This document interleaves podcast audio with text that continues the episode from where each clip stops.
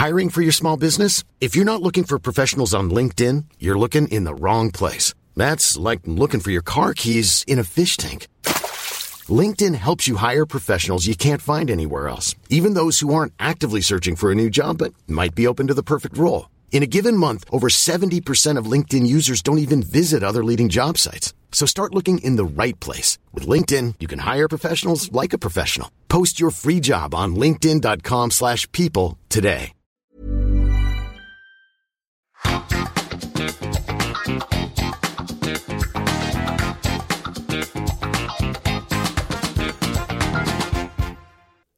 Vážení a milí poslucháči podcastu na Trojici vo Dvojici, vitajte, čaute, ahojte. Sme naozaj veľmi radi za to, že ste si zapli tento podcast, že idete počúvať rozhovory s zaujímavými ľuďmi, s ľuďmi, ktorí sú akýmkoľvek spôsobom spätí s našim mestom, niečo zaujímavé robia, alebo niečo sa, niečomu sa venujú, niečím sa špeciálnym živia, alebo možno sa živia aj obyčajnou vecou, ale my sa to snažíme predstaviť takým nejakým unikátnym spôsobom a takým zaujímavým pohľadom, na, na ktorý sa pozera len náš host. Začiatok, ako som začal tento podcast, tak uh, je zase iný. Uh, nezmenil sa scenár, nezmenil sa scenár oproti ostatným. Verte mi, že od nových častí a nových rozhovorov tak budete počuť stále to isté, že sme veľmi radi, aj keď je to pravda, naozaj, že nie nás to dopredu, aby sme tvorili, ale, ale táto časť bude trošku iná.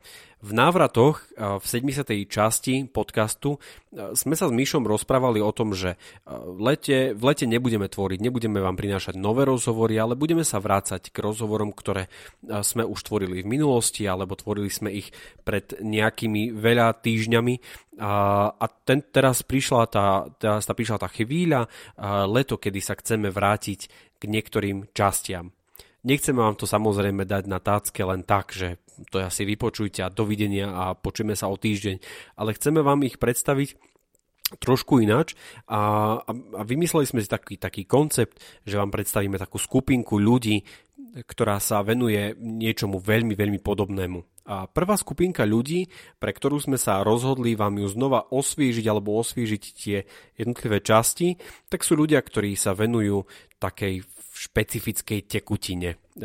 Asi už teraz tušíte, o akú tekutinu sa jedná. Ide o tekutinu, ktorá má trošku vyšší objem alkoholu ako voda našich vodovodných kohútikov a je to množstvo možno, že väčšie ako 1 promile, percento 3, 2, 3 a je to trošku jednoducho viac a ide o alkohol, ide o, o taký mok, ktorý aj v letných časoch popíjame s kamarátmi a na oslavách alebo jednoducho len tak, lebo sa nám darilo počas celého roka a chceme to nejak, chceme to nejak tak ľudovo povedané zapiť.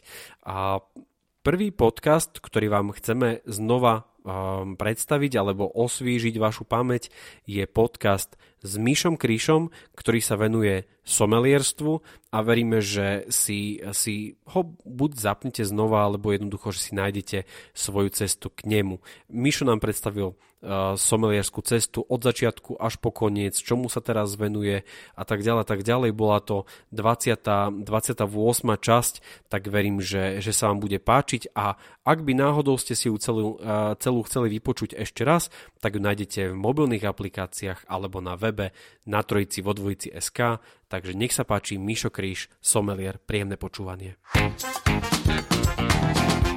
Poďme ale kde si na začiatok. Ja viem, že si nebol úplne od začiatku somelier a že to všetko tak prišlo prirodzene, tak povedz nám takú krátku históriu tvoju. Kde to celé vlastne začalo? Čo, čo ťa viedlo k tomu, že si začal degustovať vína, respektíve, že si začal venovať vínam? Takže moja mamka v prvom rade pochádza zo stredného Slovenska, z z dedinky Sebechleby, možno to poslucháči budú poznať, film Sebechlebský hudci. Od malička uh, som v podstate bol v kontakte s vínom. Príklad som sa napil vína, keď som mal asi 6 rokov. To bolo, to bolo v sebe chleboch práve po oberačke. Mali sme spoločne obec s rodinou. Starky každému nalel pohár, taký decačík e, vína a deťom dal proste v pomere takom, dal pol deci vina a dodal zbytok s vodou. Mm-hmm. Tam mhm. sú vlastne nejaký prvý kontakt. Samozrejme, potom nejak nič nasledovalo, alebo čo, ale dalo by sa skôr povedať, že tomu som zase opäť nejak našiel cestu na strednej škole na hotelovej, na Baštovej. Tam sa to vlastne spojilo cez nejaký, to bol ako krúžok by sa dalo nazvať, somelierský, ktorý viedol e, pán Krajňák. Tam nejaké prvé súťaže, prvé nejaké degustácie a podobne. Následne začal som brigadovať a pracovať. Popri práci vlastne som sa hlavne tomuto snažil venovať, tomu vínu veľa som študoval, lebo táto práca je hlavne o samoštúdiu. Pôsobil som v reštike u jedného Taliana Jackina, ten mi dal vlastne veľkú možnosť sa zlepšovať. No a následne potom som pracoval v ďalších reštauráciách v Prešove a chcel som si urobiť aj ten seminárský kurz, ktorý sa mi nakoniec aj podarilo spraviť. Pôsobil som potom v reštauráciách v Košiciach a momentálne pôsobím vlastne špecializovaný obchod s vínom a alkoholom a inými pochutinami. Kubo Select. Toto nie je platená reklama, ale naozaj Kubo Select patrí medzi asi top uh, značku alebo top uh, obchod, kde nájdete rôzne výbery z vína, alebo tie najlepšie a, a viem, že Kubo Select sa venuje aj slovenským vínam, akože dosť intenzívne a pátra nielen po takých tých veľkých výrobcoch, ale aj po takých malých výrobcoch, ktorí asi sú niečím výnimoční. A mnohí naozaj posluchači majú veľmi podobnú skúsenosť skúsenosť, to znamená, že brigadovali alebo pracovali v nejakých reštauráciách, je to také asi také štandardné brigadnické povolanie. Um, je to asi potom veľmi ťažké, keď obsluhuješ a tak ďalej, venovať sa naozaj tomu vínu alebo tej ceste, ktorú by si ty sám chcel, ale asi to ide podľa toho všetkého, čo hovoríš. Tak samozrejme tá pozícia sommelier na Slovensku nemá ešte takéto renomé, ktoré je vlastne viditeľné inde vo svete, v Bratislave a možno na západe už sú nejaké podniky, reštaurácie. Čo mám skúsenosti ľudí, ktorých poznám z tejto branže, tak fakt väčšina z nich pracuje hlavne v nejakých špecializovaných predajniach alebo vinotékach alebo podobnom zameraní. V reštauráciách tých somelierov na Slovensku momentálne ako šafránu, lebo vyslovene pozícia ako somelier nie je, nie je veľmi obsadzovaná, lebo vždycky je to kombinácia venujem sa vínu, ale zároveň som aj čašník. Na druhej strane mnohí asi zákazníci sú autom v tých reštauráciách, on to nie je úplne tak, že by človek prišiel naozaj ešte tým taxíkom, ešte asi nesme na také úrovni, aby sme si vybrali reštauráciu, ale ten sommelier zohráva veľmi dôležitú úlohu, pretože hovorí sa o víne, že pridáva presne tomu chuť alebo doplňa chuť tomu samotnému jedlu. Skôr sa dostaneme ku možno, aj trošku takým typom toho, ako by si ľudia mali vybrať tú svoju chuť. Čo tebe najviac chutí zo všetkých vín? To, to je ťažká otázka, lebo v podstate v rámci svojej práce sa dostávam k obrovskému množstvu vína, ktoré sa prechutnávajú. Nejedná sa, bavíme sa samozrejme nie len o víne, ale e, je tam kopec ďalších vecí. Ale samozrejme, ja mám rád biele vína určite, ja som taký sezónny typ. Radšej červené zase, keď je chladno, predsa len lepšie sa, to, lepšie sa to pije, keď je nižšia teplota a samozrejme biele víno cez leto, hlavne teraz v tomto období úplne bez problémov a samozrejme nejaké bublinky. Teraz mm-hmm je na Slovensku dosť taký, som povedal, boom vín typu 15. Že... Podlieha to presne nejakým takým trendom, aj, uh, aj to víno? Dalo, určite áno.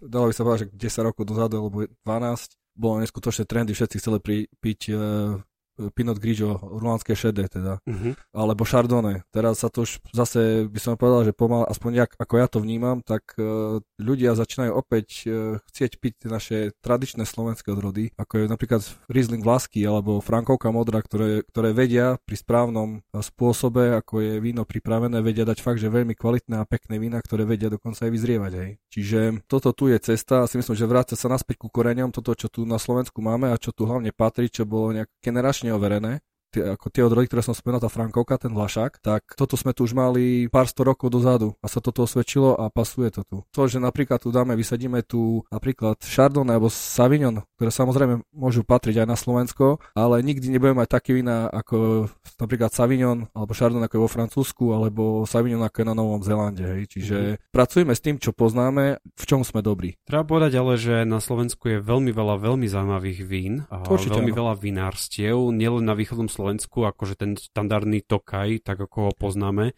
alebo to potom až tú maďarskú časť a to možno, že by sme si mohli trošku rozobrať, že vlastne, že ten Tokaj, my na Slovensku máme veľmi malú časť toho Tokaja a všetko Ale máme, je... to je podstatné, že mm-hmm. máme, lebo... Čím je on taký výnimočný? Čo je, čo je na ňom také výnimočné? Tak Tokaj je výnimočný tým, že je tam to podložie, samozrejme aj celkovo tá mikroklíma, ktorá, ktorá tam je, ale za tú aj kvalitu určite treba spomenúť to podložie, ktoré je tufové. Vlastne tie ich pivnice vedia vytvoriť už vlastne v tom čase toho vyzrievania. Je tam špeciálna mikroklíma, ktorá vlastne dodáva tým vínam ten špeciálny, tú špeciálnu arómu, chuť. Samozrejme je to, nie je to dôsledok len toho podložia, samozrejme, ako som hovoril, aj to podnebie, ktoré, ktoré tam je, tak to a odrody tým spojené, vytvárajú celkový ten charakter toho vína, ktorý je, by som povedal, veľmi ľahko rozlíšiteľný oproti zbytku sveta, ale, alebo aj doslova tých dezertných vín, keď sa bavíme o putňových vínach. Čo ešte vplýva na tú chuť toho vína? Môže, hovoril si o podnebi, hovoril si o tom samotnom regióne? Lebo toto, čo, to, čo som vlastne povedal, to sú vlastne e, tie teroár, že tu mm-hmm. máme daný ročník, tie mikroklimatické podmienky, čiže a, aký bol rok, čo sa týka slnka, dažďa a podobne, odroda, ktorá je použitá, samozrejme aj e, podložie, kde je to hrozno konkrétne vysadené. Mm-hmm. A samozrejme potom aj práca toho vinára počas roka a následne práca v pivnici. Aby sme sa napríklad možno dostali k tomu, čo si spomínal pred chvíľou, e, že vyberáme si určitý tých vinárov, tak je to o tom, že fakt sa snažíme nájsť vinárov, ktorí majú, snažia sa maximálne biologicky alebo dokonca až biodynamicky pristupovať k tomu hroznu. Čo to reálne znamená? Biologicky alebo biodynamicky je to princíp vlastne obhospodarovania e, vinohradu, kde nie sú používané žiadne herbicídy, fungicídy a pesticídy. Lebo európska vyhláška dovoluje vína, napríklad použitie na postrekov a zásahu do vína je cez viac ako 600 druhov rôznych prípravkov, ktoré môžu byť použité pri práci s e, viničom alebo samotným vínom. A tí vinári, ktorými my sa snažíme tu na Slovensku nejakým štýlom e, podporiť, tak oni práve idú tou opačnou cestou. Snažia mm-hmm. sa víno robiť maximálne čisté isté. Pokiaľ sa vrátime späť ku tomu somelierstvu, má to svoje určité nejaké štandardy a má to svoje pravidlá, ako ten somelier by mal pristupovať ku, ku samotnej chuti toho vína. Čo všetko somelier v tom víne hľadá? Kedy to víno sa označuje za naozaj kvalitné, to znamená, že dostáva napríklad najvyššiu značku alebo najvyššie ocenenie a potom to najnižšie. Čo je na ňom také výnimočné? Tak vždy sa berie súbor určitých faktorov, ktoré či už ten sommelier, alebo nejaký master wine, alebo master sommelier, alebo aj bežný konzument tom hľadá, tak je tu vždy pozrieme farbu. Aj keď v súčasnosti už dochádza k tomu, že tá farba už nie je ten hnací faktor toho hodnotenia, lebo v veľa prípadoch vína sa napríklad už nefiltrujú, hlavne mm-hmm. pri bielých. Samozrejme je to riešené, ale nie je tak prudko, ako bolo v minulosti. To znamená, že to víno by malo byť viacej žlčie, alebo viacej by malo byť e, priesne. Farebný, alebo... farebný spe, farebné spektrum je veľmi široké. Keď sa bavíme o bielých vínach, tam vieme ísť od úplne svetlulinkej, žltej, zelenej až úplne úplne do jantarových tónov alebo možno hnedých odleskov, hej, čiže to mm-hmm. spektrum farebné je veľmi široké. Keď si pozrieme toho bežného someliera a vidíme, ako to celé ochutnáva, lebo však asi mnohí, mnohí aj posluchači vlastne videli nejakého someliera aspoň raz v živote, oni tým vínom točia. Prečo to robia? Hovorí sa tzv. že to víno dynamizujú. Tým, že ho roztočia, tak sa to víno prevzdušní a vlastne kyslík sa dostane do, do tekutiny, ktorá vlastne tú vôňu otvorí. Je dôležitý aj pohár pri, určite, pri áno, degustácii? Určite áno. Len si zoberme, že napríklad máme tých druhov pohárov neskutočné množstvo. Taký typický pohár, ktorý je na Bordeaux napríklad, alebo na Burgundy, alebo pohár na Riesling rínsky. Svoje typologické majú aj dôvod, prečo vlastne ten tvar je, lebo napríklad taký Pinot Noir alebo ruánske modré, ako poslucháči možno poznajú, tak má tak tvar kalicha otvoreného. A tým, že to víno má vyšší obsah kyseliny, potrebuje väčší objem, ale otvorený, aby tá vôňa sa jednoducho pekne od, uh, rozvinula. Ešte mm. napríklad keď dáme ten Bordeaux pohár a dáme do toho Cabernet Sauvignon, tak on vlastne potrebuje pre, presne to, aby sa tá vôňa koncentrovala v tom, dole je vlastne široký spodok a ide do úzkeho vrchu. A tam vlastne v tom vrchu sa koncentruje tá celková aromatika toho vína. Čo sa ešte potom pri degustácii hľadá? Po čom sa pátra? Väčšinou pri degustáciách ide o to, aby sa zistilo v prvom rade, či nemá nejakú vadu. Či tam nie je korok, či tam nie je myšacina, ako sa hovorí v terminológia, podobné, podobné vady, ktoré samozrejme tým ide tá bodová škála dole. Čiže hľada sa, dalo by sa povedať, že čistota. Ale samozrejme, hlavne ide o to, aby tá aromatika bola, aby nebola nepríjemná. Potom samozrejme je tam kuťový profil a to je niečo podobné, či tam nie je napríklad veľmi horké, alebo taníny, čiže to, čo mám, stiahuje, keď sa napiete červeného vína, napríklad Alibernetu mladého, tak na jazyku vám môže vytvárať pocit takého drevnatenia. Toto či nie je veľmi, veľmi vysoké. Aby celé ten uh, od farby až po chuť vytvoril jednu pekný balans a celé to bolo v nejakej harmonii. Keď si čítame etikety na fľašiach, tam môžeme vidieť to, že v tomto víne môžete cítiť napríklad orechy, môžete tam e, cítiť výšne alebo tak ďalej. Ano, ano. Čím to je spôsobené? Čo vlastne vytvára tú vôňu tých výšní alebo tých orechov? To sú vlastne chemické zložky, nejaké estery a kyselný súzuch týchto tónov. Samozrejme, tie, tieto aromatiky sa môžu tvoriť, lebo máme tzv. primárne aromatiky, sekundárne a terciálne. Primárna aromatika je to, ako vôňa napríklad hrozno. Čiže keď pomeleme hrozno, získame muž, ktorý ešte nezačal fermentovať alebo kvasiť, tak to máte vlastne primárnu aromatiku, ktorú môžete cítiť hrozne. Sekundárna aromatika je aromatika, ktorá vzniká procesom fermentácie, čiže kvasením. A tam vlastne pri alkoholom kvasení, teda kvasením cukru vzniká alkohol a CO2 a ďalšie vlastne e, látky, ktoré pri tomto sa nejako, nejakým spôsobom transformujú. A to vlastne vytvára tú aromatiku, ktorú môžem potom cítiť, že áno, cítim tam egreše, cítim žihľavu, cítim citrusy, cítim trebárs pri červených, to si spomínal višne, alebo dokonca aj kožu. A tie terciálne aromatiky, sú aromatiky, ktoré vznikajú tým, že ako starením napríklad vína vo fľaši. To je to, že tieto kyseliny aj stery sa rozpadajú na ďalšie látky a vytvárajú presne te, tento aromatický profil, ktoré potom v týchto vínach, hlavne starších vínach môžeme nájsť. Napríklad typ, taká typická terciálna aromatika je pri Rieslingu rínskom, keď je starší ročník, tak sa ovoniate a môže, to, a môže vám to pripomínať nejakú olejovitú časť alebo petrolej. To je akože mm-hmm. také typická vec pre Riesling. Znie je to veľmi komplikované. Ako sa toto celé dá nacvičiť, aby si si tam to začal všímať? Je to naozaj, že to niekto ti povie, alebo ty musíš mať naozaj ten zmysel, že vlastne keď, ako potom celom pátraš, dá sa to vôbec nacvičiť? Mne pomohlo vždycky toto, keď som vyrastal vlastne, trávil leto, jesen, zimu u mojej prababky, vlastne pri Mestskej mala domček a tam som bol dennodenne v styku s rôznym ovocím a kadečo a nejak sa mi to na pozadí usádzalo. No a podstatne ako začal venovať vínu, tak sa mi tie aromatiky nejako vynárali a začal som hlavne to hovoriť nahlas. A mm-hmm. keď sme to aj nejakým štýlom degustovali a niekto niečo povedal, aha, človeku blikne, aha, je, je to toto. A čím viac toho vína, nehovorím, že pije, ale naozaj sa tomu povenuje, že jednoducho sa venuje tomu, že čo v tom pohári cíti a ako to chutí, tak naozaj sa to po veľmi krátkej dobe sa dá naučiť veľa aromat, aromatik mm-hmm. rozoznávať. Čiže nie je to nič náročné, len treba sa fakt že nad tým zamyslieť. A je to ináč výborná prevencia proti demencii, lebo uvedomelé degustovanie e, je pre človeka benefitum v tom, že sa zapájajú viaceré centra v mozgu, ktoré by sa pri bežných činnostiach, ako napríklad len pri čítaní alebo pri nejakej manuálnej činnosti, nie sú aktivované. Ale tým, mm-hmm. že človek musí zapájať pamäť, musí zapájať čuchový, chuťový profil, tak sú fakt, že aktivované rôzne časti mozgu, ktoré by za normálne okolnosti vôbec nefungovali. No dobre, ale teraz si zober reálnu situáciu, že proste degustuješ už 11. 12. víno a teraz ešte v tom celom pátrajte orechy a tak ďalej. To, ide to vôbec takto? Po 12. víne tam to ešte cítiť? Alebo to už je také, že dávame si, lebo proste... Poviem tak, pre bežného konzumenta, ktorý, čo má skúsenosti na ochutnávkach, tak je to tak, že väčšina ľudí do tej 6. lebo povedzme si úprimne, málo kto príde a vyleje tú vzorku, proste Však to je taká škoda. No, taká, taká škoda. Však to toľko roboty okolo toho vína. Keď ste boli niekto v, nejak, v nejakých vinohradoch a videli ste, ako to všetko zbierajú ručne, teraz a kosia a tak sa starajú ešte o ten vinič, a teraz ja to mám vyliať do tej zlievky, to je akože to desme. To, samozrejme s tým súhlasím, to je mrhanie kvalit, kvalitným nápojom. Ale samozrejme, keď sa bavíme o tom, o tom degustovaní, tak na bežnej ochutnávke, myslím, profesionálnej, tak sa ide na hranicu 30-40 zoriek, no ale samozrejme ide sa tým štýlom, že sa ovoniava, dá sa malé množstvo na jazyk a zbytok sa vyplúva. Čiže takýmto spôsobom sa dá prechutnať obrovské množstvo vína. Čo sa potom s, tý, s tou zlievkou deje? Ja, no tak z toho sa robí tzv. homeless kúve. a to sa potom predáva vlast, vlastnejších obchodoch. v plastiakoch.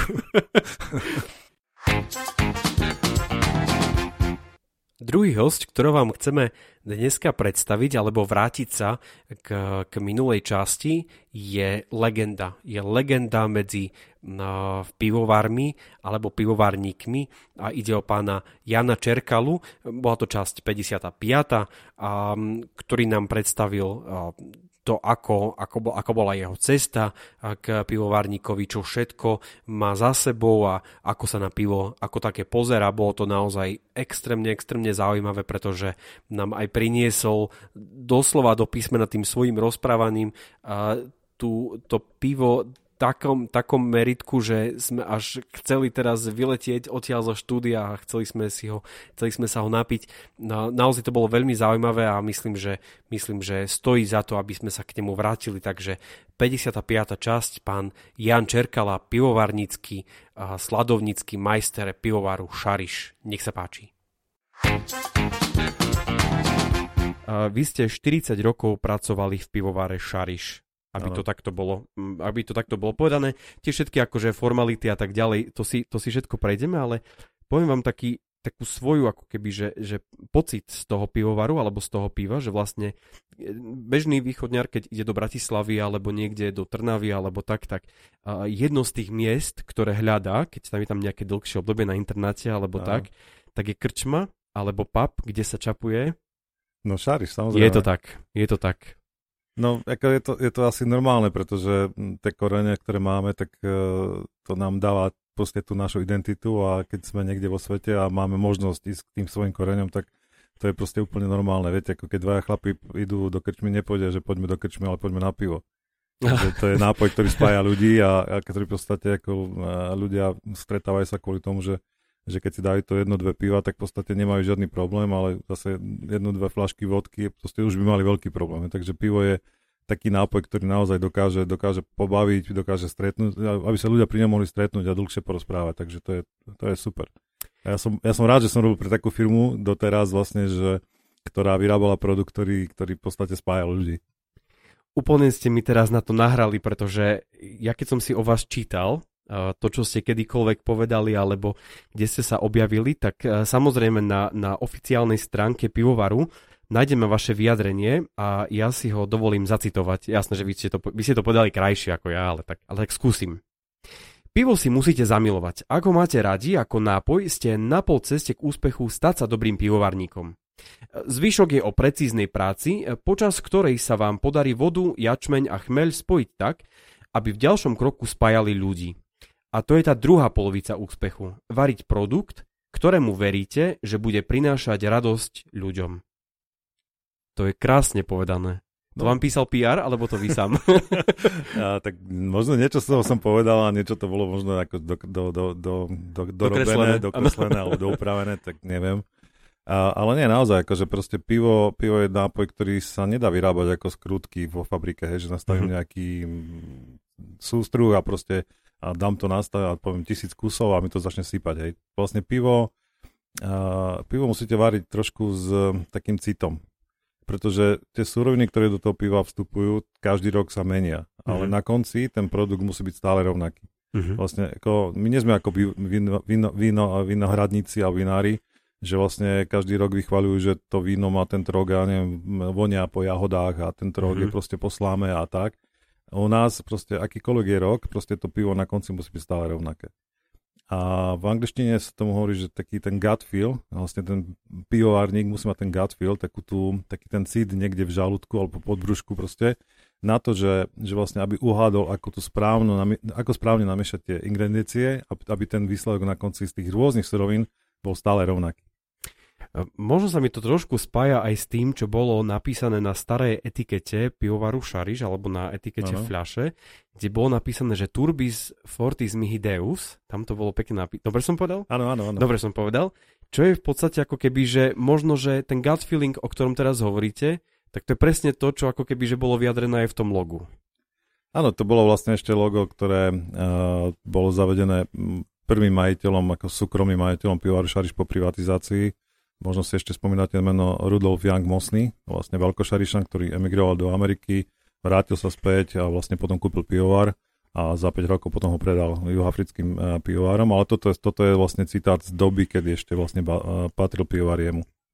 Dobre, ale poďme teraz trošku späť. To, čo som čítal, bolo v roku 2020.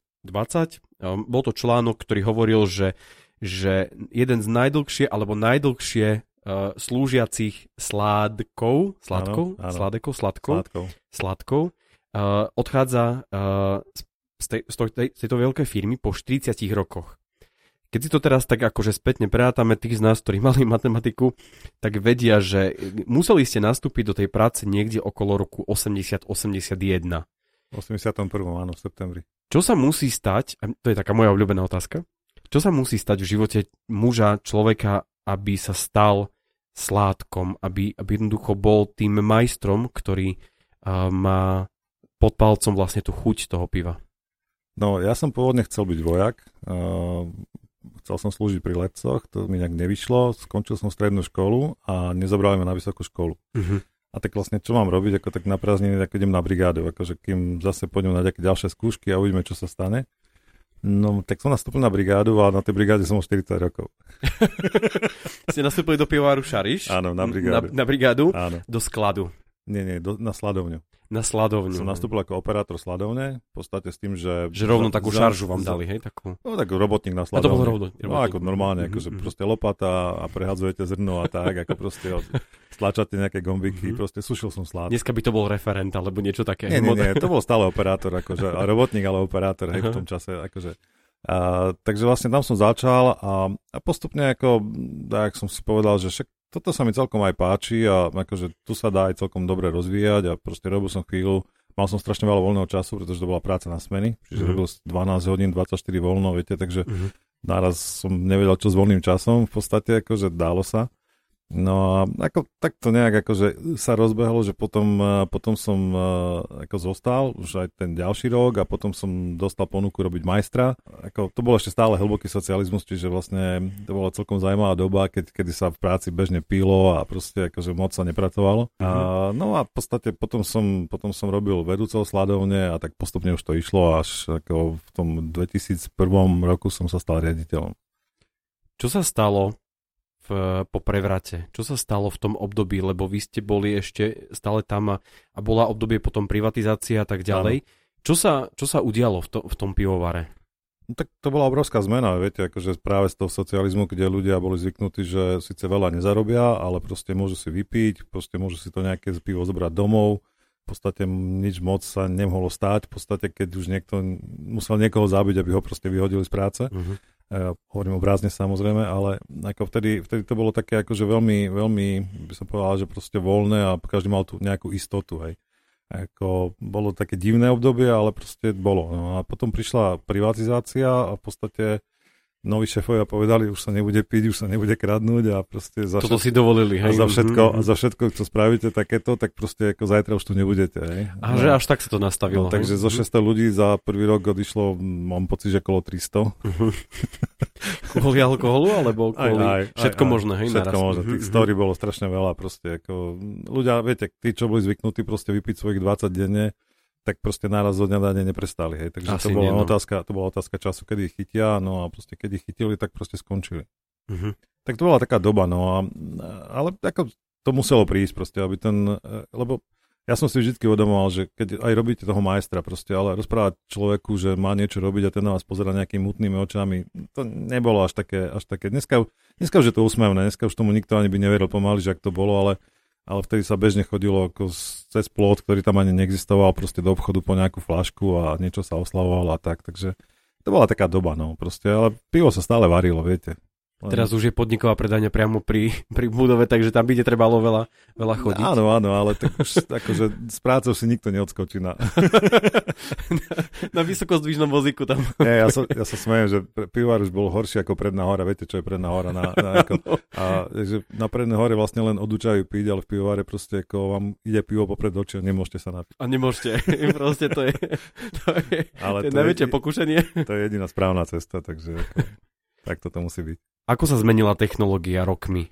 Menila sa nejako, alebo, alebo vôbec nejak, lebo ja poviem len veľmi krátko, že my do tých útrop nevidíme, možno Jasné. maximálne v jednom jedinom dni, Áno. alebo respektíve víkend je to, Ktorý už dávno nebol. ktorý už dávno nebol, áno, ale my sme to volali veľkošariška puť, že proste ideme z Prešova po cyklistiaku, lebo nemôžeme chodiť, uh, nemôžeme chodiť na aute a 45 preplnená, hej, to ako treba si Áno. spojiť. Takže uh, ináč te, tu, tie útroby vlastne nevidíme, lebo samozrejme asi tam sa dodržiava hygiena a tak ďalej, tak ďalej. Ale vy to asi viete porovnať, hej, od tých Určite, 80 áno. rokov do tých naozaj po mileniových rokoch. Čo sa zmenilo uh, v tej, v tej technológii vo výrobe? To po- povedal by som, že to vlastne naozaj skok z takej doby železnej do doby 21. storočia. To bol veľký, obrovský skok. Ale nie v tom, že proste to pivo je nejak, naraz nejak úplne iné, alebo proste, že nejaké priemyselné a podobne. Je to o tom, že akú technológiu používate, akým spôsobom to vyrábate, ale tá receptúra stále zostala rovnaká. Čiže vlastne to, aké suroviny do toho piva idú a ako sa to má váriť, proste toto zostalo zachované ale čo sa naozaj zmenilo je to, že vlastne tá precíznosť a tá presnosť a vlastne a tá štandardnosť toho, toho, toho, výr, toho výrobku alebo tej výroby. Mhm. Čiže vlastne dneska to všetko kontrolujú počítače, technológ len nastaví určité parametre, ktoré proste sa menia surovinami a vlastne ten výsledok na konci je potom ako naozaj úplne štandardný. Čiže to je jedno, že dneska je zima, o pol roka bude leto, to pivo proste bude chutnať stále rovnako. Um, pivo nie je zložené len z jednej, z jednej suroviny, ale určite tam je voda, určite tam je jačmeňa a všetko, všetko ostatné. Čo je podľa vás najrozhodujúcejším tým faktorom, čo tvorí tú chuť piva? Tak samozrejme, ako pivo sa nedá vyrobiť bez dobrých surovín, mm. tak ako nič iné, ako vo svete. Ak, ak nemáte suroviny, tak proste môžete byť najlepší sládek, ale bez toho neurobíte. Čiže základom je nakúpiť dobrý ačmeň, ktorý musí mať tie parametre, ktorý má mať, čiže obsah dusíka, obsah škrobových látok a vlastne šariš má obrovskú výhodu, že má vlastnú sladovňu, čiže dokáže mm-hmm. si vyrobiť ten slad podľa svojich parametrov, ktoré potrebuje na taký typ piva, aký, aký sa v pivováre šariš varí. A potom samozrejme ako voda, to je veľmi, veľmi dôležitý, dôležitý faktor, proste m, mm, aký, aký zdroj vody a Šariš má zase veľké šťastie, že čerpe vodu z hlbinných studní, z prameňa Torisy. Uh-huh. A ona je trošku problematická v jednej, jednom parametri a to je tvrdosť, čiže ona je veľmi tvrdá, ale samozrejme dneska už technológie sú na to, aby ste tú tr- ako prechodnú tvrdosť tej vody, to magnézium a kalcium tam dostali preč a vlastne uh-huh. na, nastavíte si tú tvrdosť tak, ako potrebujete ona tá tvrdosť bola zlá tým, že vlastne obchávala trúbky, takže za jeden týždeň proste boli polmetrové rúry zabité vodným, vodným kameňom. Pecka, to, je, to je radosť veľa. pre udržbarov. To je strašné, no tak to vyrezať a na novo, hej, proste, ale keď máte 10 km potrubí, tak to je už potom trošku problém. Hej. Asi hej, no.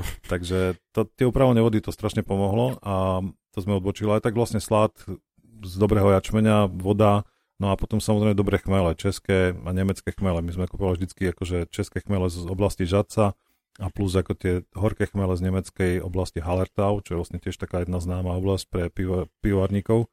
A vlastne a toto sú, toto sú tie tri základné suroviny, ktoré vlastne potrebujete na to, aby ste mohli uvariť dobrý produkt. No a, a potom ako musíte mať dobrých ľudí, ktorí to vedia urobiť. Ako, lebo v podstate tam, tam tiež tí variči a tí ľudia, ktorí potom obsluhujú fermentáciu a filtráciu, proste tomu musia rozumieť. To nemôže prísť mm-hmm. niekto, kto proste o tom nemá šajnu a snaží sa niečo robiť. Takže strašne veľa sa dá pokaziť a veľmi málo vylepšiť.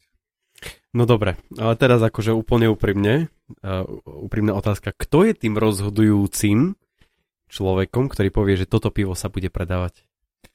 Uh, je to degustačná komisia, Aha. A čo vlastne každý, každé pivo, ktoré... Oni piť môžu asi, hej? Áno, samozrejme. Okay. Musia. to je krásna práca ináč. Koľko no, platia? Vyplatu a viac nič. Jasné. A, tak akože musia, samozrejme. Každý jeden produkt, ktorý odchádza z pivovaru, sa musí odegustovať. Mm-hmm. Predtým to nejde. Pretože aj keď máte najlepšie technologické vybavenie na meranie všetkého možného, či obsahu CO2, alebo farby, alebo ja neviem, horkosti, to všetko sa dá laboratórne zmerať, ale ako to, že tam niekto niečo mohol pridať do toho piva, proste to odhalíte až, až keď to napije človek. Vlastne mm. môžete tam mať nejaký zbytok chemie alebo niečo takého, keď sa umýval potrubie a podobne. Bolo to zle vyplachnuté a stane sa proste ako a tedy vlastne ten človek odhalí, že hm, tá čo to nie je v poriadku. Takže uh, tá degustačná komisia je ten, ten, to, to teleso, ktoré určuje, že vlastne to pivo môže ísť vonku. Ale ako to už je úplne finále, ale v každom e, medzioperačnom kroku Čiže aj keď sa uvarí mladina na varni, tak to proste ten várič musí ochutnať. Až mm-hmm. tak to mhm. môže posunúť ďalej. A keď e, filtráž ide filtrovať pivo, tak musí pred narazením na filter musí ho ochutnať. Čiže mm-hmm. uh, to nie je len o tom, že vedúci pracovníci sa môžu piť, ale tam aj operátori musia. Idem do roboty, čo si dneska robil? Jak bolo? Á, vieš, jak... popili sme dneska. a moc sa nepopije. Ono zase na to, aby ste ochutnali a aby ste vedeli, či je to dobré alebo zle, nepotrebujete vypiť pol litra. To je, mm-hmm. to je proste naozaj ochutnať a je to v poriadku. No dobre, ale akože ochutnáva v každom kroku, to znamená, že ešte aj vodu, ktorá príde? Samozrejme, aj voda sa ochutnáva. Že aj voda sa ochutnáva. A to som teraz to... nestrelil, že ako, no, áno, že či voda... jasné, jasné. Každý, várič pred, pred začiatkom várky, ako si musí nabrať vodu a musí ochutnať. Aha, že vlastne vodu, potom ako ide ten celý proces. Dokonca ako, aj slad sa ochutnáva ešte. Aj slad sa ochutnáva áno. ešte, hej? Áno. A však ale to je v pohode, ne? Celkom. No to je také, akože, to... také mysli. Cukrik. no je to sladké, hej, na konci, hej. Ako má to veľa šupiek. A, kto ich potom celý, celý ten tým riadi? Kto, kto zabezpečuje to, aby každý ten jeden krok bol dodržaný, lebo určite ide, určite ide o nejaké štandardy, nejaké papiere, podpisuje sa a tak ďalej, tak ďalej. Asi, a kto ich celý ako keby že manažuje? Tak celá organizačná štruktúra v podstate, ktorá, e, ktorá podlieha priamo riaditeľovi závodu alebo Sládkovi. Ale v podstate na tie operatívy, na, teda tie na technologické veci má na starosti brewing manager alebo manažer varenia piva, výroby piva. Potom pri stáčaní máme ako packaging manažera, vlastne manažera stáčania, čiže vždycky je tam nejaký ten manažer a každý manažer má svoj, svojho jedného alebo dvoch technológov, uh-huh. ktorí vlastne ako priamo dohľadajú na ten proces spolu s operátormi. Uh-huh. Pretože, viete, ako technológie v práci uh, 8 hodín do obedu, ale výroba beží 24 hodín 7 dní v týždni. Takže vlastne aj tí operátori majú zodpovednosť za to a ten technológ v podstate im nastaví pravidlá alebo nastaví veci, ktoré potrebuje. No a do tretice všetko dobre vraví sa. A tretia, tretí, tretia časť podcastu, ktorú vám chceme znova osvížiť, bola časť s Robom Resmerom, ktorý sa venuje rumom a cigarám veľmi aktívne a profesionálne a, a tie predošlé časti, ktoré ste doteraz mali možnosť počuť naozaj, toto celé len dotvára, ale uzatvára to naozaj to, že čo sme my tu prežívali, keď nám hovoril o Rúme a ako, s akou vášňou nám o ňom hovoril. Veľmi sa nám to páčilo a verím, že, verím, že naozaj stojí za to, aby ste si ho znovu počuli. Takže 46. časť Roberto Resmer, Cigary a Rumy. Keď prejdeme teraz postupne k rumom, k špecifickému napoju, ja si pamätám, že za čias, kedy sme tu mali tvrdý lockdown, tak vy ste každú nedelu večer mali online stream, teda mal si ano. online stream, kde si hovoril o rumoch a každému, komu som to povedal, tak podľa mňa bol ďalší divák, lebo potom sme sa o tom bavili a bolo to naozaj veľmi vynimočné to celé počúvať, koľko sa dá o rumoch hovoriť. A ďalšia vec, čo ma na tom tak celkom zaujala, že vlastne ty si dostával otázky cez live chat a na nich si odpovedal, hej? A to podľa mňa bol akože fakt, že ukážka totálneho umenia a profesionality, že vlastne dokážeš o rumoch povedať, povedať čokoľvek. A ako to je možné? Ako to je možné, keď máme naozaj kopu rumov, kopu krajín, ich robí a tak ďalej? Ako je to možné vôbec si to všetko zapamätať? Tak uh, úplne všetko si nepamätám, nie som Superman, ale v podstate to je taký nejaký bod, uh, ktorým prechádza každý jeden môj kolega a to je tovaroznalectvo.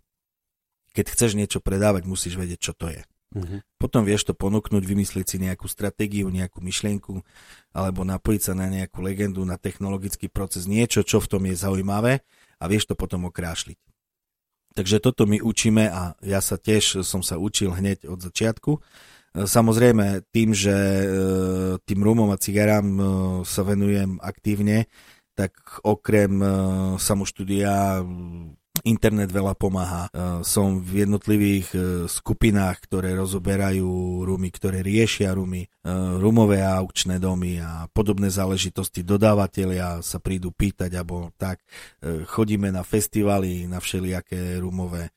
Takže takým nejakým spôsobom sa človek do toho dostáva, číta to, nasáva tie informácie No a potom vieme sa s tými informáciami podeliť. Je to super, keď dostanem otázku, na ktorú viem odpovedať, ale samozrejme, tak hovorím, neviem všetko a viem uznať to, že keď sa ma niekto pýta, poviem, nemám absolútne páru o tom, o čom sa rozprávame momentálne. Viem to uznať, ale to, to sú všetci moji takí kolegovia tiež, že sa stane, že mladšiemu kolegovi dáš otázku a nevie, ale prikývne, že sorry, s tým som sa nestretol, ale doštudujem a na budúce vám poviem. Bežný človek, keď ide do obchodu a pozera si, alebo ide si kúpiť rum, tak všetci, podľa mňa 90% ľudí, ktorí nemajú rumoch ani šajnu, si pod tým predstavia ten klasický tuzemský rum, R40 e, um a všetko, všetko to ostatné. Ale človek k vám príde uh, už naozaj s tým, že chce niečo piť kvalitné a chce objaviť ako keby ten rum. Uh, predstavme si situáciu, že ten človek nevie absolútne nič o tých rumoch, ale vie, že proste chce piť kvalitnejší. Akým spôsobom ho sprevádzate ako keby, že tými všetkými, všetkými druhmi? Je to veľmi jednoduché. V podstate človek, keď príde a nevie čo, tak prvá otázka je, že či sa už niekedy stretol s rumom. Keď povie, že áno, opýtame sa ho s akým, ako mu chutil, čo mu na tom rume vadilo, čo, mu zase, čo sa mu zase páčilo. No na základe takých tých základných otázok vieme, ktorým smerom sa máme uberať a na základe toho, že vieme, čo predávame, vieme, ako ktorý rum chutí, tak vieme mu ponúknuť. Čo všetko sa dá v rume nájsť, lebo asi pri víne je to také, že tam sa dá cítiť aj orechy, aj toto, to sme už asi aj mali, čo všetko v rúme, ale dá sa to vôbec, ako keby tam vycítiť?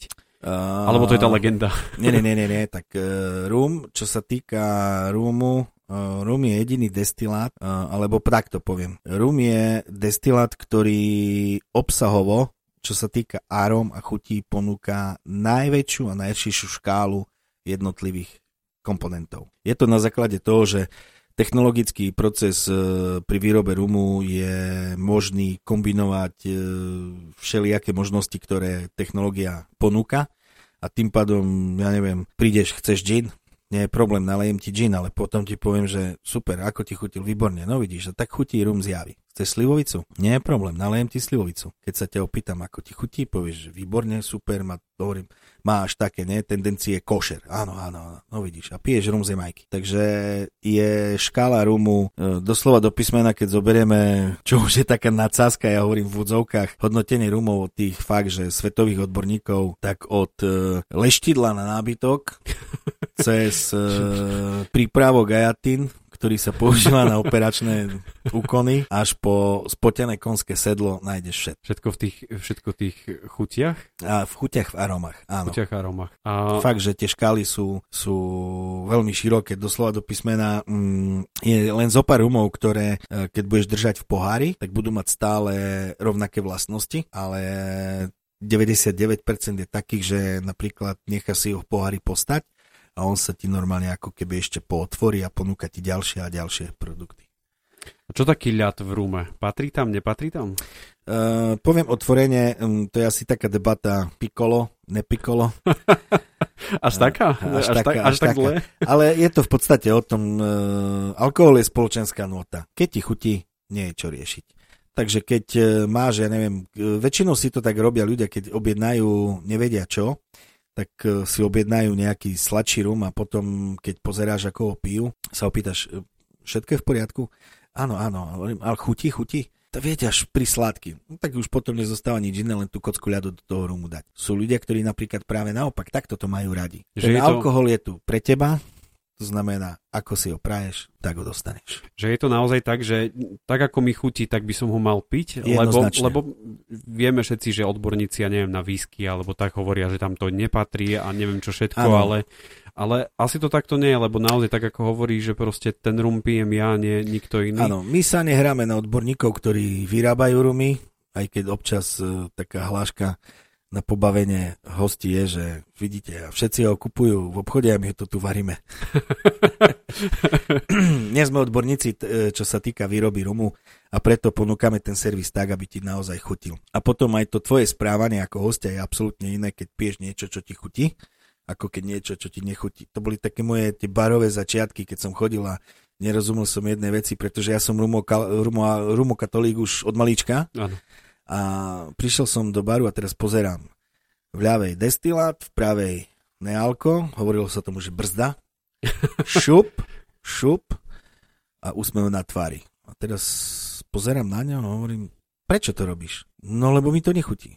Hovorím, aha, tak si ochotný zaplatiť za niečo, čo ti nechutí, dobrovoľne to vypiješ, predpokladám, že na druhý deň ti je zle, lebo ku každému vypiješ polovičku koli, Hovorím, super. Hovorím, asi niekde sa odrozí z NDR udelali chybu. No a tak sme to začali potom eh, s kolegami rozoberať a uh, fakt tá kultúra trošku pitia eh, vnašame ju aj my. Ponúkame aj napríklad taký prepracovaný degustačný spôsob pitia, kedy fakt, že naozaj človek má zase 90%, lebo ľudské telo je absolútne fenomenálne chemické laboratórium. To znamená, že každý sme jedinečný ale u 90% hostí to funguje a dokážu si potom eh, ten eh, daný rum absolútne vydegustovať a je to pre nich zážitok a tým spôsobom my napríklad učíme aj to, že ľudia u nás nepijú, ale u nás ľudia degustujú, čo mm-hmm. je veľký rozdiel.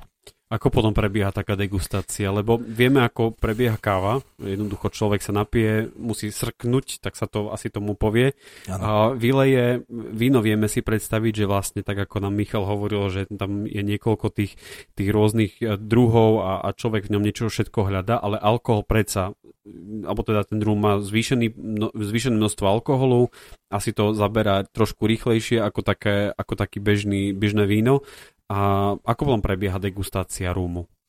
Pokiaľ uh, hostia prídu k nám na mm, riedenú degustáciu, tak práve tieto akcie sú také, že môžu sa naučiť tej technológie. Samozrejme aj barmani, keď majú čas, že je čas sa venovať hosťom v takej miere, tak potom uh, to vysvetľujeme a nie, že učíme, ale vysvetľujeme to na zvážených hostia, že či si to takto dopraje alebo nie. Ale tie degustácie nás naučili a nám ukazujú, že v tých 90% tá technika, ktorú my nejakým spôsobom schvaľujeme alebo respektíve šírime, má niečo do seba. Sú to, je to taký súbor tých vedomostí, ktoré máme, jak sa ľudské telo správa. Sme to riešili aj s doktormi. V podstate výsledok je ten, keď ideš ochutnávať rum, najprv by si si mal srknúť také malilinké množstvo. To množstvo v podstate obetuješ, lebo si s ním len vyplachneš ústa nikdy nevieme, že čo Ale si s tým jedol. istým, s tým istým, áno, z ktorej áno, idem áno, piť teraz. normálne Mhm. ti nalejeme štvorku rumu, zoberieš, najprv si dáš doslova do písmena také tri slzy, keď to mám tak povedať, oplachneš ústa, no a v podstate už takéto je to prvé zoznamenie, e, ktoré v podstate nie je zoznamenie, lebo ten rum chutí absolútne ináč, ako si ho dáš ten prvýkrát. Potom doporučujeme vždy sa napiť e, alebo vložiť do úst, naliať do úst také množstvo, ktoré je pohodlné, aby si sa fakt cítil. Nemusí to byť celý pohárik, nemusí to byť polovička pohárika, každý sme nejaký iný, ale množstvo, ktoré je pohodlné do úst. A keď to dáš do úst, tak potom je veľmi dôležité uh, ústa hermeticky uzavrieť. To si Ono- hovoril v jednom hej, live streame. Ono áno. niekedy sa ti stalo, že si sa napil a potom ti vyskočila husia koža. Jo, to stále sa deje. No vidíš, tak to je z toho dôvodu, že uh, alkohol, keď piješ, tak má taký nejaký svoj opar a to v podstate ten opar je toho prúvodcom, okrem toho, že keď natrafíš na alkohol, ktorý ti nechutí. No ale my v podstate ideme ten opar dať preč. Tak tým, že vložíš alkohol do úst, hermeticky ústa uzavrieš, prehltneš, tak v podstate vtedy cítiš také jemné náznaky, ak vôbec niečo cítiš, čo si prehltol, jemné náznaky toho rumu. Ten opar ti ostane medzi nosom hrtanom. Tak načerpeš čerstvý vzduch nosom, na ktorý sa ten opar naviaže a aj telo, ktoré, telo látky, ktoré nemá rado, vypustí, Mhm. lebo všetko sa ti drží na jazyku na podnebi, vypustí presne do toho čerstvého vzduchu. Ty keď ho potom nosom odfiltruješ, tak sa stanú dve veci. Zbaví sa toho alkoholična, keď to tak nazvem, a za druhé, vtedy prvýkrát cítiš, ako rum chutí, ale tebe sa to prejaví v arome toho rumu. A to je veľmi dôležité, pretože nosom dokážeme rozpoznať viac ako ústami. Tak to vysvetľujete všetkým svojim hosťom, ktorí Áno. prídu? Tak to ich, tak to ich ako keby, že celý čas prevádzate Áno. tým, ako sa vlastne má v Áno, princípe správne piť. áno, áno, to je taký začiatok našej každej riadenej degustácie. Koľko toho rumu sa dá vypiť, aby to stále si človek uvedomoval všetky tieto, všetky tieto veci? Tak poviem otvorene, že keď si chceš e, fakt, že vychutnať a vydegustovať, e, tak takých 6 vzoriek je také priateľné množstvo. 6. 6. To je, aby som už po treťom bol, bol niekde inde. Uh, by si sa čudoval. Veľakrát sa stalo, že hostia odchádzali ráno a tak pozrel na hodinky a hovorí, si beka, 3 hodiny a ja ešte nepijaný. Ja hovorím, no vidíš, u nás sa pije tak. Množstvo ľudí, keď sa povie investícia, si pod tým predstavíme starožitnosti, predstavíme si pod tým staré obrazy, nehnuteľnosť a podobne, ale v jednom livestreame ty si hovoril o investičných rumoch. Áno. Rumy, ktoré asi nestoja 20 eur, ale sú asi trošku drahšie. Sú to asi častokrát aj tisíce? E, Nie, nie, nie. E, Investičné rumy začínajú v podstate, ak sa dobre zadarí, od nejakých 50-60 eur. Prečo sú vôbec investičné? Čím sú také unikátne, že treba si ich kúpiť? E, Unikátne sú tým, že vždy nájdú svojím spôsobom kupca. Ak si zoberieš do úvahy, že vyrobí sa nejaká limitovaná edícia toho rumu a ten rum chutí, tak nájde si svojich obľúbencov, no a potom už je len otázka času, e, keď sa ten rum dopredá a ty ho niekde držíš, že koľko je ten daný človek ochotný za to dať. Jedna legenda, neviem, či to je teraz pravda, alebo či to je, či to je len niekto si vymyslel, e, hovorí o tom, že nejaká fabrika alebo niekto vyrobil nejaké určité množstvo rumu a po ceste tento rum zmizol. Um, havarovala loď alebo niečo proste podobné sa stalo. A toto bude asi ten istý princíp, že jednoducho toho rumu nie je až tak veľa, aby proste ho mohol mať každý.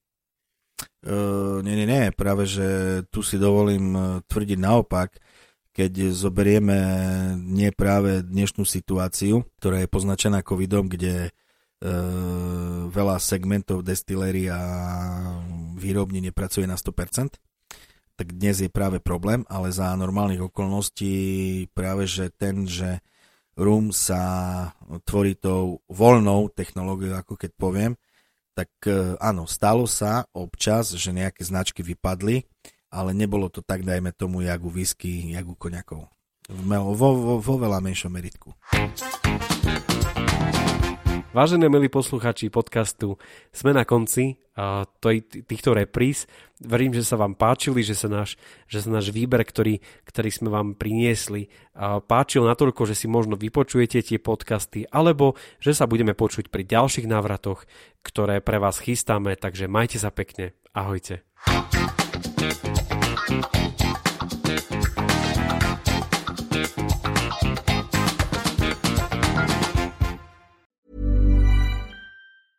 Planning for your next trip?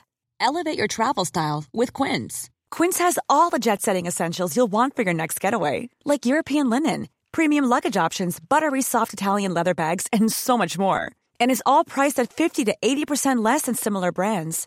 Plus, Quince only works with factories that use safe and ethical manufacturing practices. Pack your bags with high-quality essentials you'll be wearing for vacations to come with Quince. Go to quince.com slash pack for free shipping and 365-day returns.